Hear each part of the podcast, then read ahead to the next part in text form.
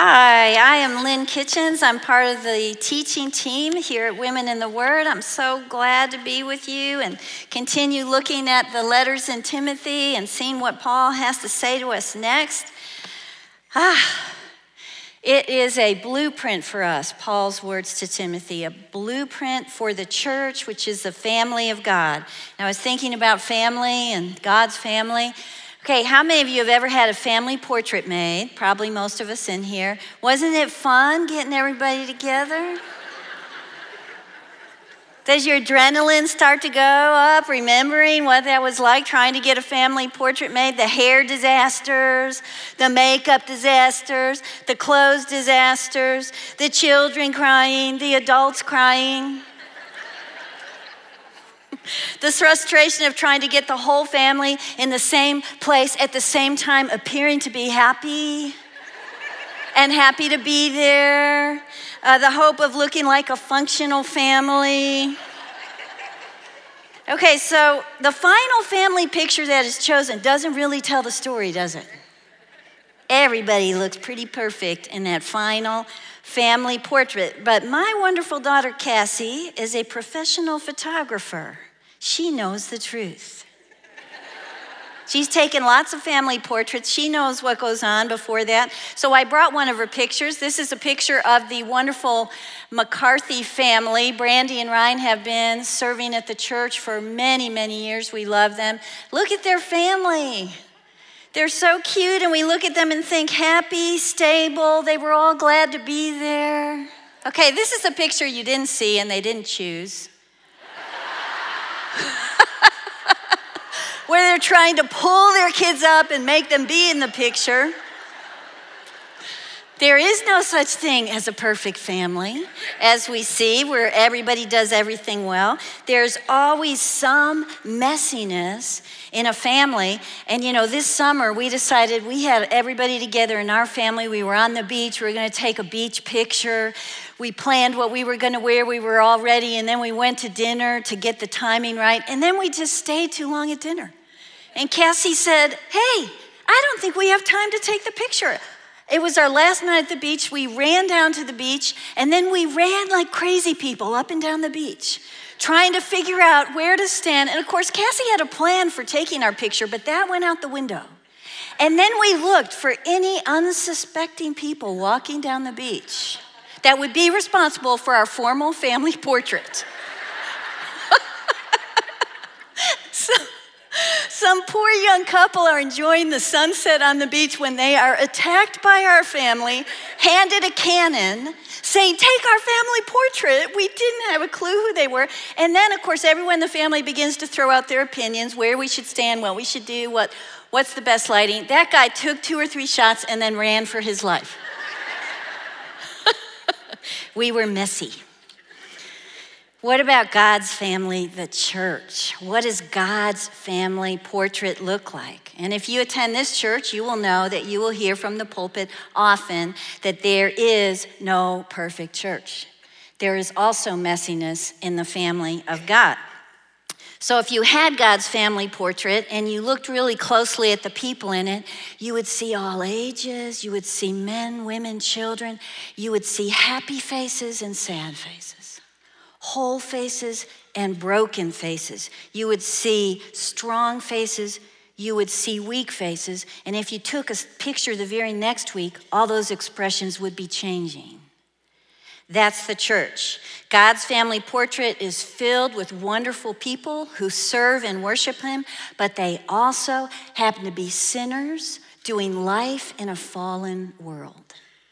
That's God's church till we get to heaven and worship God there, there will be some messiness here. So, meanwhile, what is God's plan for his family portrait?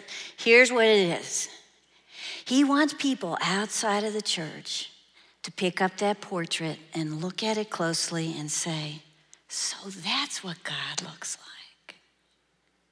That's what God looks like when they look at us. The picture of the church should be a picture of our God. And guess what? That will not happen unless we love each other, messiness and all, just as God loves us, messiness and all. Paul wants to give us some specific people groups today to love like that. You know, if you were a Christian in the early church and you were keeping company now with Christians, you were now separated from your old company and what all that involved. So when a Jew became a child of Christ, he was set out of the synagogue. He was no longer participating in Jewish rituals. If a Gentile came to Christ, he was no longer hanging out with idols doing pagan rituals. No longer were they doing that. So we can only imagine what it was like when these two varieties of people came into the church together and needed to relate to each other, to understand each other, let alone like each other. You know, we wonder if at the church suppers it was really quiet and they sat there silently. Awkward. Awkward. I, I don't really get your world. You don't get what I came from. So, for worship to be true, for communion and unity to be deep, for God to be reflected, love had to rule. So, Paul says, Let me tell you what love looks like in the church. Children in the church should display God's love to all these different people groups. The first one is different age groups. Chapter 5, verse 1. Do not rebuke an older man, but encourage him as you would a father. Younger men as brothers, older women as mothers, younger women as sisters, in all purity. And I really think this is one of the most beautiful passages about the church that you can find in the Bible. The church is a family of the fallen. We've all sinned and will sin on earth. Even so, Paul is saying, treat each member of the church family as you would treat your own family. So I thought about my family. What does it look like? How does my flawed family treat each other? And here's what I thought about we're most authentic with our own family, most concerned. We share the most, we listen the most. We celebrate the most, we mourn. We honor, we encourage, we show grace, we show forgiveness. Sometimes we have to work on it, but that's our plan. We don't expect perfection. We think the best and we hope for the most for that person. We sacrifice and we help and we laugh together a lot. If we treated each other in the church the way we treat our family, we become a family of God. So, first of all, Paul's telling the older men here that might need correction Timothy, appeal to him as you would your dad. That's how you should approach him. Older men were to be confronted with honor and with gentleness. These were Old Testament and New Testament principles that God had put in place. Look at Leviticus 19 on your verse sheet. You shall stand up before the gray head and honor the face of an old man, and you shall fear your God. I am the Lord. Galatians 6. Brothers, if anyone is caught in any transgression, you who are spiritual should restore him in a spirit of gentleness. Keep watch on yourself, lest you too be tempted. That's the plan when we approach older people. And then, how does Timothy and the church approach an older woman? We're supposed to treat them as we would our mothers because there are treasures within an older woman that we need to open, and we have to believe that. You know, there was a time in my life when I didn't think about my mom having treasures to teach me. And as a married woman, I realized that this attitude was dishonoring to my mom. And so I said, Lord, change my heart. Show me things to honor in my mom. I'm open to that. I want to do that. Soon as I prayed that, and I started looking for treasures, God showed them to me. And as soon as I saw them, I could appreciate them and express them back to my mom. And so now we have this better and closer relationship. There's a French saying that says, Ah, if youth but had the knowledge, if age but had the power. But when there is mutual respect and affection, between the younger and the older, then the wisdom of age can cooperate with the enthusiasm of youth, and the church will be better for it. Together, much can be done. You know, too often, the young in a church don't search for the treasures in an older person. And too often in a church, the older don't expect that the young have treasures that they can share, but they do. So, what about he says when we look out at the church pew and we see our peers out there? Paul says, treat them like brothers and sisters. Don't be domineering. Nobody likes a domineering brother or sister. Don't be condescending. We shouldn't have that attitude. We should relate to our peers in the church, holding high the reality um, that we are brothers and sisters in the Lord. We have different gifts, but we have the same holy goals to glorify and serve our Lord. And so, as men and women relate to each other, Paul says it must be done in purity and that also protects the family of God. One person said this there must be a fellowship of mind and heart between Christ's people, which is cleansed of lust. That's out there in the world, not in the church. And it should be rendered secure by the highest kind of mutual Christian love. I have people ask me a lot, maybe you do too, what makes Christ Chapel such a wonderful place to be? And I just throw out two reasons that I think of. One is God. Uh, but what I mean by that is, I think God blesses Christ Chapel because all the ministries, all the leadership across the board is committed to preaching, teaching, and living out the true Word of God. And I think God honors that. But secondly, I think of all of you. I say the wonderful people that are at Christ Chapel, they love God and they love each other. They have that highest kind of mutual love. And I love that. You all are examples of it. You all are doing that within your small groups, caring and loving each other like, like sisters would. So there was a particular group of women that needed to benefit from the love of the church family. That's our next people group, and this is widows, women who had lost their husbands. And the early church really took seriously its responsibility to widows. From the very beginning, Acts chapter 6, we see that the church was taking care of widows. Now, in the Acts chapter 6 story, the Greek speaking Jews were complaining about the Palestinian speaking Jews because their widows were being overlooked when food was being distributed. So, remember, I said messiness in the church. There's an example of it. But what it does tell us is that they were trying to take care of the widows as soon as the church was formed. 30 years later is when this letter to Timothy is taking place. Lots and lots of widows in the church. So, Paul wants to tell Timothy how to minister to them to keep the church from being overwhelmed while still serving them. And he does this by explaining the church's responsibilities to widows and families' responsibilities to widows. So, first, let's look at family responsibilities. Verse 3. Honor widows who are truly widows. But if a widow has children or grandchildren, let them first learn to show godliness to their own household and to make some return to their parents, for this is pleasing in the sight of God. Verse 8. But if anyone does not provide for his relatives, and especially for members of his household, he has denied the faith and is worse than an unbeliever. Verse 16. If any believing woman has relatives who are widows, let her care for them. Let the church not be burdened, so that it may care for those who are truly widows. I read someone who said the church would never have agreed that its charity should become an excuse for children to evade their responsibility.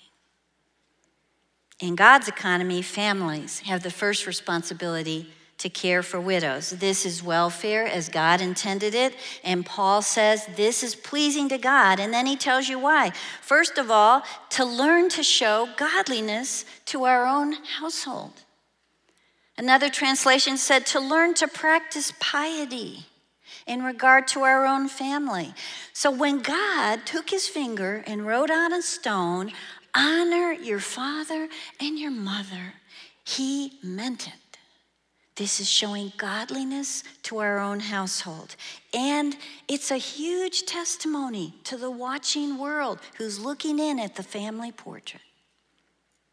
Paul gives a second reason to care for related widows, and he says to make some return to their parents. And I kind of rephrased it to demonstrate love honoring its debt to love. Love honoring its debt to love. Only with love can love be repaid. But we have to understand did our parents love us perfectly? No. Do we love our children perfectly? No, it doesn't matter. We owe a debt to love, and we should love. Paul says that the believer who doesn't provide for his relatives is worse than an unbeliever and has denied the faith. First of all, he's worse than an unbeliever because even pagans in Paul's day honored their parents. Even going beyond that, Aristotle said, It is our honor to love our parents.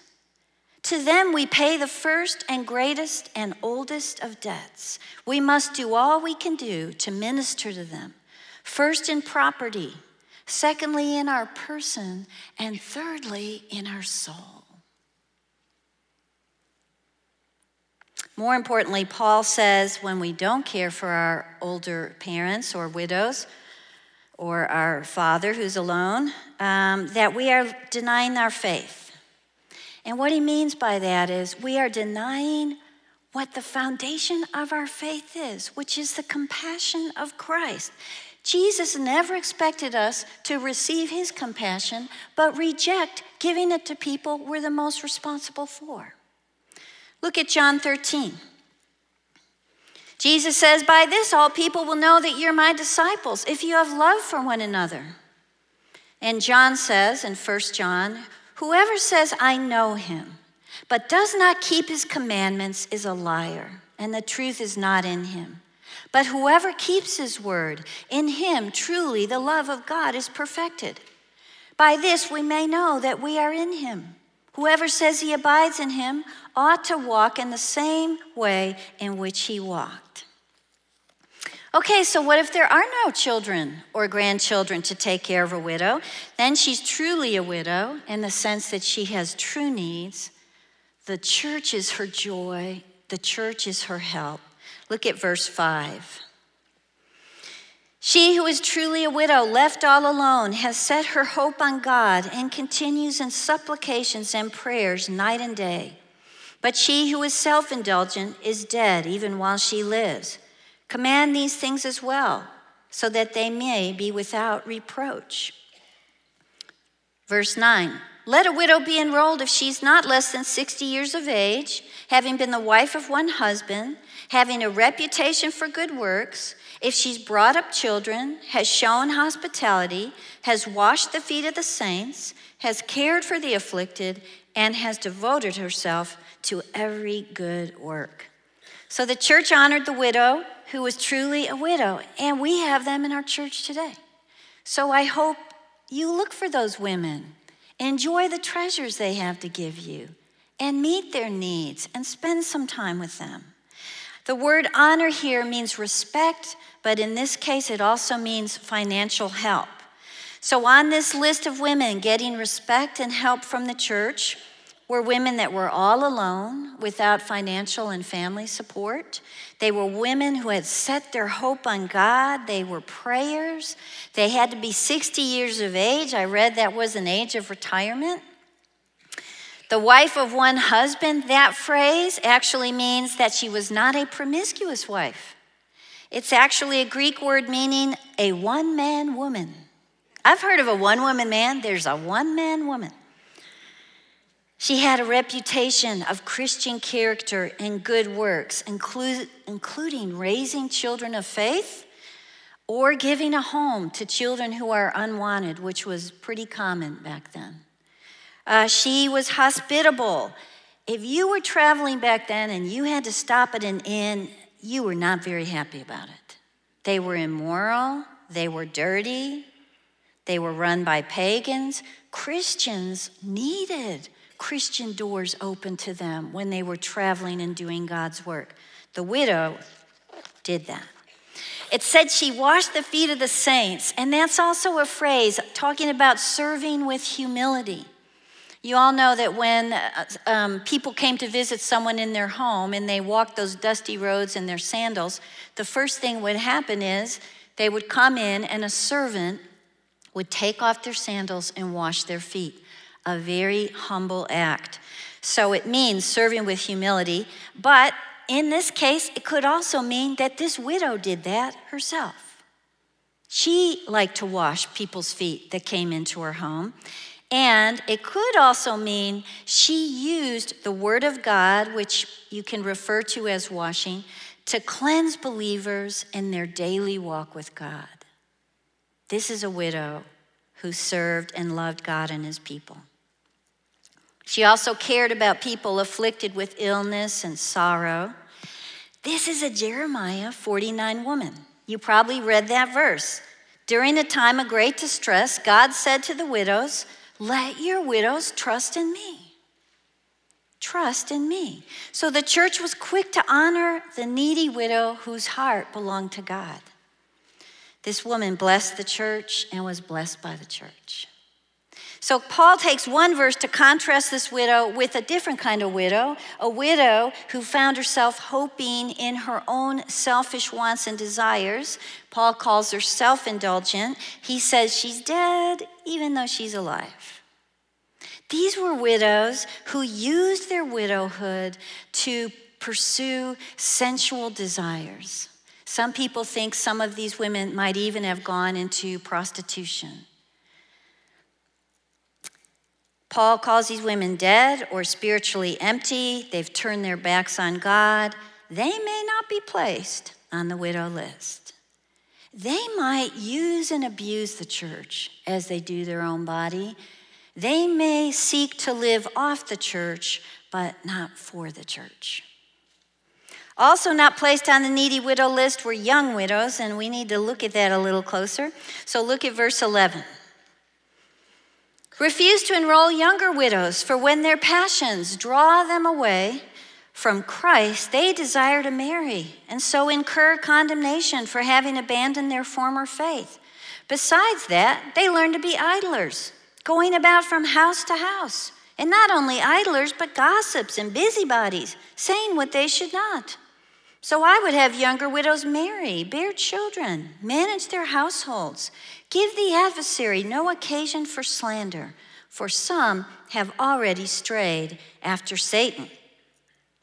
Okay, Paul gives us two reasons not to put young widows on the needy list. First, the younger woman might be faced with desires for a new marriage partner, and this might overcome her dedication to Christ. We're going to look at that deeper. But look what 1 Corinthians 7 says. And the unmarried or betrothed woman is anxious about the things of the Lord, how to be holy in body and spirit. But the married woman is anxious about worldly things, how to please her husband. Paul is saying in this verse if a young widow has set her heart on remarrying, we read that he said she would be abandoning her former faith, which is hard to understand. Here's what he means the better translation is her former pledge. And that meant that she would want to set aside a pledge she made when she asked to be put on the widow's list in that pledge was probably a commitment to devote the rest of her life to serving the church and God. And then along came someone who changed her mind. Remarriage would break this vow and bring about condemnation.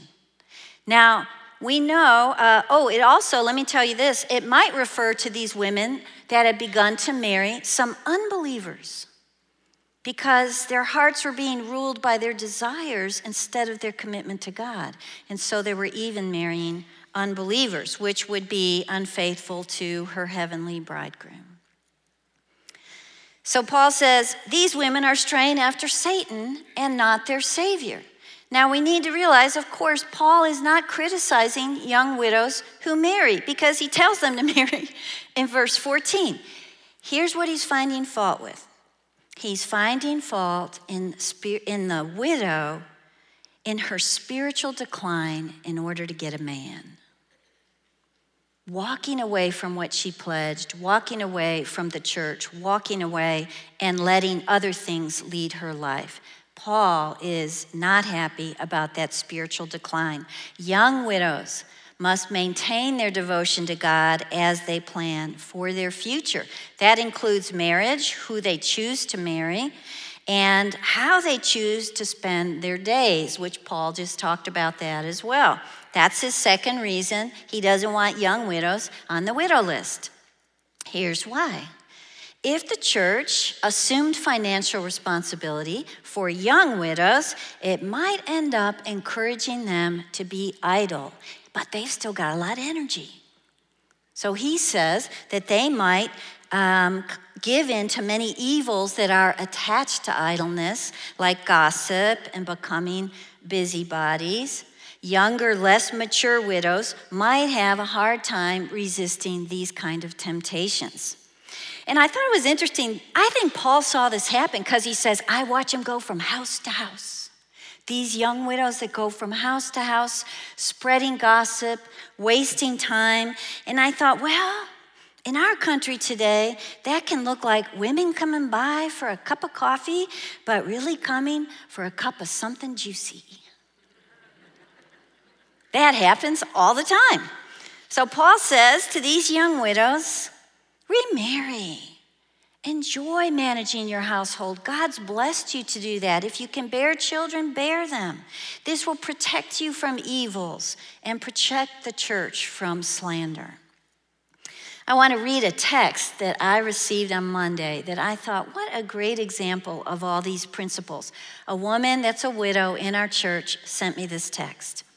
She said, I'm working on my lesson in 1 Timothy 5. I just bought a new car, and each of my kids helped me with this purchase. My son took me to look at cars and compare them. My daughter in law held down the fort, allowing my son to help me. My daughter took me to drive the car and helped me conclude what I should spend on the car. My son in law found a dealer and negotiated the deal via email and phone.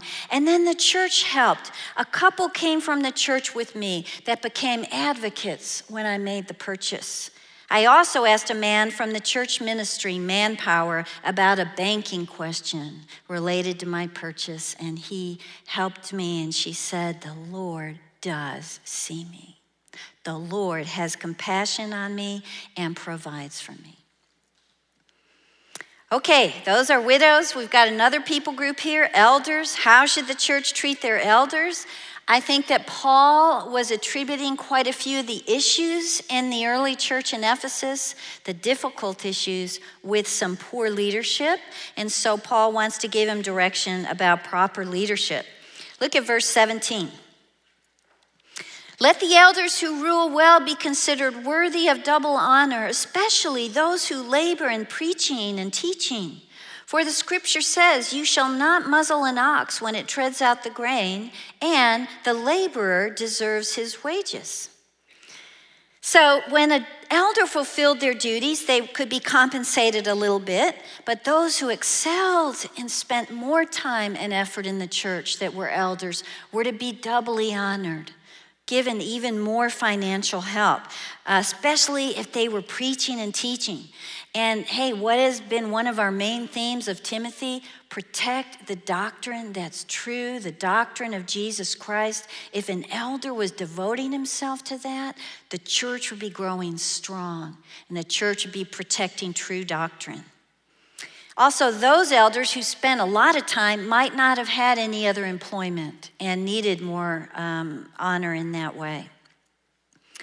Here's something uh, that's interesting. Paul quoted two scriptures to support his point. His first one don't muzzle the ox while it's treading out the grain, which means a worker must be able to enjoy the fruit of his own labor. That's from Deuteronomy 25. Secondly, Paul uses another verse the laborer deserves his wages. Jesus said this himself when he was sending his disciples out to do ministry in homes. Look at this on Luke 10. Jesus said, Remain in the same house, eating and drinking what they provide, for the laborer deserves his wages. So I want you to kind of mark this in your Bible whenever you start to wonder how do we know what parts of the Bible are um, ordained by God and inspired by God. Paul takes two verses here one from the Old Testament, one from the New Testament. He lays them side by side on the same level. And what did he call them both? Scripture. He calls them both scripture. He considered the New Testament writings to be equal authority as the Old Testament writings, which lets us know he sees them equally inspired by God. That's a great thing to hang on to, knowing what God's word is. Okay, he says protect the elders as well. Verse 19. Do not admit a charge against an elder except on the evidence of two or three witnesses. So Paul was very aware there's going to be opposition to the ministry. And spiritual leaders, it's almost like they have a big target on their back for the enemy to try to come at them, to break apart the church. So the church needed to embrace how to handle those kind of accusations according to what God said in the Old and New Testament. If an elder is accused of something, the charge had to be backed up by two or three witnesses. And if not, then those charges were dropped because that was an attack by the enemy. But if there were two or three witnesses that gave testimony that was trustworthy, then the elder needed to be rebuked. Look at verse 20. As for those who persist in sin, rebuke them in the presence of all, so that the rest may stand in fear. In the presence of God and of Christ Jesus and of the elect angels, I urge you to keep these rules without prejudging and doing nothing from partiality. So, an elder who'd been found guilty of sinning in a way that was harming the church needed to be rebuked then in the presence of the church. And you can imagine this was a discipline that went right to the hearts of the family of God who were watching this happen to realize the seriousness of sin in the church. It also gave that elder the opportunity to repent and be forgiven and loved by the church and be back embraced. So it actually was a loving thing to do. Two dangers when we rebuke a leader, and Paul talks about them. First, there can be no prejudice about this sinner, no prejudice already against him. In other words, if you don't like someone, you might not judge the situation fairly. But the other end of the spectrum is the same too. If you really like someone a lot, you're not going to judge the situation fairly. Paul is saying prejudging, partiality, no place for that. Get rid of it if you want God's Spirit to be at work. And I thought it was interesting. This is so important to Paul that he implores Timothy in the presence of God and of Christ Jesus and his elect holy angels. I charge you to keep these rules. It makes me wonder about Timothy. Remember, he's young, according to them in their time. Uh, maybe he'd avoided confrontations with older elders. Maybe he was passive about it, or maybe he approached it incorrectly. Paul's telling them the correct way to do that. And when he says, I'm urging you in the presence of God, Christ, and angels, he is urging him in the presence of these three, which are associated with righteous judgment. Judge righteously, Timothy, as God and Christ and his elect angels do. So then Paul says, hey, here's a way to avoid choosing elders that could bring slander in the church. Don't be too quick to appoint them in the first place. That gets us in trouble. Look at verse 22. Do not be hasty in the laying on of hands, nor take part in the sins of others. Keep yourself pure. No longer drink water, but use a little wine for the sake of your stomach and your ailments. That's sort of a little side thought. which I don't have time to talk about, but I think you get it. The sins of some people are conspicuous, going before them to judgment, but the sins of others appear later. So also good works are conspicuous, and even those that are not cannot remain hidden. So, what happens when the church makes hasty ordinations? They could be giving sin. It's like they're opening the front doors of the church and giving sin an opportunity to walk in and affect the church. In that case, those elders that open those doors, I mean, the people that open the doors, to choose these elders are culpable for the sins of the elders coming into the church. If a leader took part in laying hands, which is how they anointed an elder, on an elder for um, him to become a leader, without lifting these same hands in deep prayer about this man, without seeking God's direction about this man, without joining hands with the other leaders in the church to counsel and pray over this man, then they shared some of the blame for future conflict that may have come into the church. Paul says to Timothy, Keep yourself pure by not doing this. Keep yourself unstained by participating in the sins of others, by being connected to them in that way. And he tells Timothy some real great wisdom. He reminds him some sins are obvious. Some sins take a long time to come out. Some good works are obvious, and some take a long time. Time is the key idea here. When you choose spiritual leaders, I love this saying time and truth go hand in hand. Time and truth go hand in hand. We take our time, it's wisdom in every area of our life. Elders were to be loved in the church in all these ways. Okay, masters. This is a unique kind of relationship that Paul wants to talk about in the church, the one between masters and their servants. How should they approach each other, especially in the church? I'm thinking, talk about awkward at church suppers. What was that like? So, slavery was very widespread in the Roman Empire. They actually made up over a third of the population of the Roman Empire. And the social and economic system relied heavily on the slavery system. They were not legally considered persons, but were tools of their masters.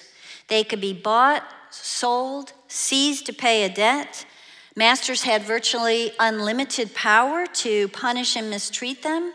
So you can see that under normal circumstances, would a slave and a master be hanging out together? No. They didn't have outside associations.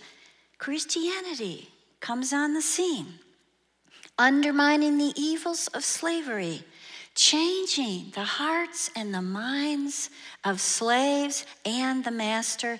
In God's gospel, the slave and the master were spiritual equals. Unbelievable. Look at Galatians 3. For in Christ Jesus you are all sons of God through faith. There is neither Jew nor Greek. There is neither slave nor free. There is no male and female. You are all one in Christ Jesus. So, all at once, these two people groups, slaves and um, masters, were thrown together in a congregation and worked together in the workplace, and it began to change things in a good way. And I think the fact that they heard and understood their new positions in Christ was in their head and probably took quite a long time to really get here when it came to the slave and the bond the slave and the master relationship. And so Paul wants to address it here and here he's talking to the slaves. Because do you think many slaves honored their master? I doubt it. I don't think they deserved it, probably in most cases. But before I talk about it, I want to do this. I want us to stop and realize there are many truths to be told in these next verses. I don't want us all to tune out and think, I don't know anything about masters and bond servants. If you know something about somebody in authority over you, these verses are for you. Authority in your family, your government, whatever that might be, your workplace, you can take these verses to heart. Verse chapter 6 verse 1. Let all who are under yoke As bondservants, regard their own masters as worthy of all honor, so that the name of God and the teaching may not be reviled. Those who have believing masters must not be disrespectful on the ground that they are brothers. Rather, they must serve all the better, since those who benefit by their good service are believers and are beloved. Okay, the first thing Paul discusses is all about having the right attitude. We need to view those in authority over us as worthy of honor to protect the name of God. I think these verse, this first verse has to do with unbelieving masters here. He says, honor them. And guess what? The word honor here is the same word that they use to say honor elders. So it's serious business. When we do this, Paul says, you are holding high the name of God and the teachings of God. So he's saying the attitude that we display when we're under somebody's authority affects how the gospel message we preach will be received. So I thought, okay, you can't be telling a coworker about God God is love, God loves you, God loves me, and in your next breath, put down the boss to that same person. Your message has gotten really twisted from here to here. Um, we can't go to a committee meeting with a lost friend, having sharing the gospel in her life, and in our next breath make fun of the person that's directing the committee meeting. It doesn't work. And he's saying the same thing here to the slave. You cannot now proclaim Christ and dishonor your master. Get your attitude right first. When we get our attitude right first, our actions will follow. So, next, Paul says, have the right behavior. Our social behavior should always be subordinate to our spiritual values. Our social behavior should always be subordinate to our spiritual values. So, with the believing master, I could see how a, a bond servant would do this. He'd think, hey, we're both going to the same church. We're both loved by God. We're both equal in God's eyes. He won't care if I don't work so hard today. He's now my brother in Christ. Paul wants to address that. He says, yes, and that's the very reason you should be working harder for him because he's part of your family. You're both beloved of God. You both have the same Father. And for us, he says, serve other believers well because they are beloved by God like you are. That's sometimes hard to do. So let's see what Colossians tells us on how to do that. Bondservants, obey in everything those who are your earthly masters, not by way of eye service as people pleasers, but with sincerity of heart, fearing the Lord. Whatever you do, work heartily, as for the Lord and not for men. Knowing that from the Lord you will receive the inheritance as your reward, you are serving the Lord Jesus Christ. When we serve each other, we're serving Christ. This is God's family portrait. This is a church filled with a variety of people, with a variety of ministries, gifts, with a variety of needs. And we are God's children, loving each other because our Father told us to. So I want us to all look around a second. You're looking at your family portrait, and then look up here and let's all say cheese. That's the family portrait. Look what First Peter says about us.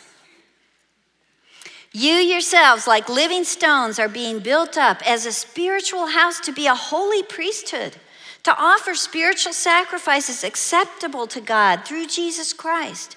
You are a chosen race, a royal priesthood, a holy nation, a people for his own possession, that you may proclaim the excellencies of him who called you out of darkness into his marvelous light. Once you were not a people, now you are God's people. Once you had not received mercy, but now you've received mercy. If we want to hang God's family portrait in our hearts, we have to choose to love everyone well. Let me pray. Lord, we love you, we thank you, we honor you, and we know that you love us each and you have made us worthy of your love through Christ.